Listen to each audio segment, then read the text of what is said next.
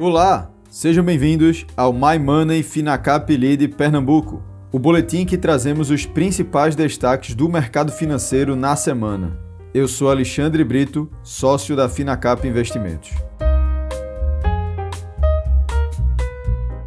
O Ibovespa interrompeu a sequência de baixas e engatou uma boa sequência de pregões positivos, encerrando a última semana negociando próximo aos 108 mil pontos, conforme os riscos em torno da PEC da transição se dissiparam em parte. Numa semana pautada por acontecimentos na esfera política, a linha do tempo se inicia no último domingo à noite, após liminar do ministro Gilmar Mendes, do STF, que permite que o futuro governo de Luiz Inácio Lula da Silva pague o benefício de 600 reais do Bolsa Família fora do teto de gastos, sem que seja necessária a aprovação da PEC da transição. Somado a isso, o STF derrubou por seis votos a cinco as emendas de relator que compõem o chamado orçamento secreto, ao considerá-las inconstitucionais. Esses dois fatos, somados, enfraqueceram duplamente o Congresso Nacional e fez com que a PEC, em tramitação, passasse por alterações, o que culminou na versão aprovada pelo Senado na noite da última quarta-feira, que elevou o teto de gastos em 145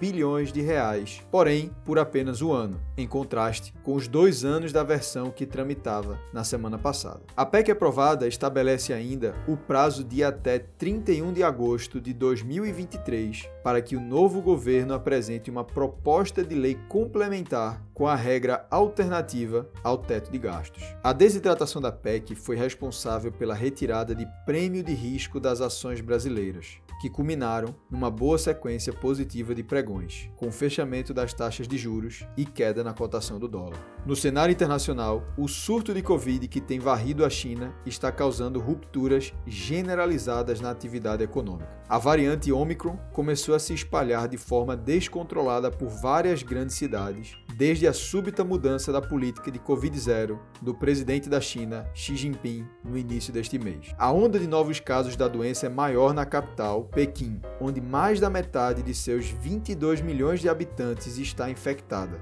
segundo algumas estimativas. Depois de uma pequena recuperação no começo de dezembro, quando os governos locais começaram a afrouxar os controles contra o vírus, várias medidas de atividade econômica, como congelamentos de trânsito nas principais cidades, viagens intermunicipais e a confiança do consumidor caíram nesta semana.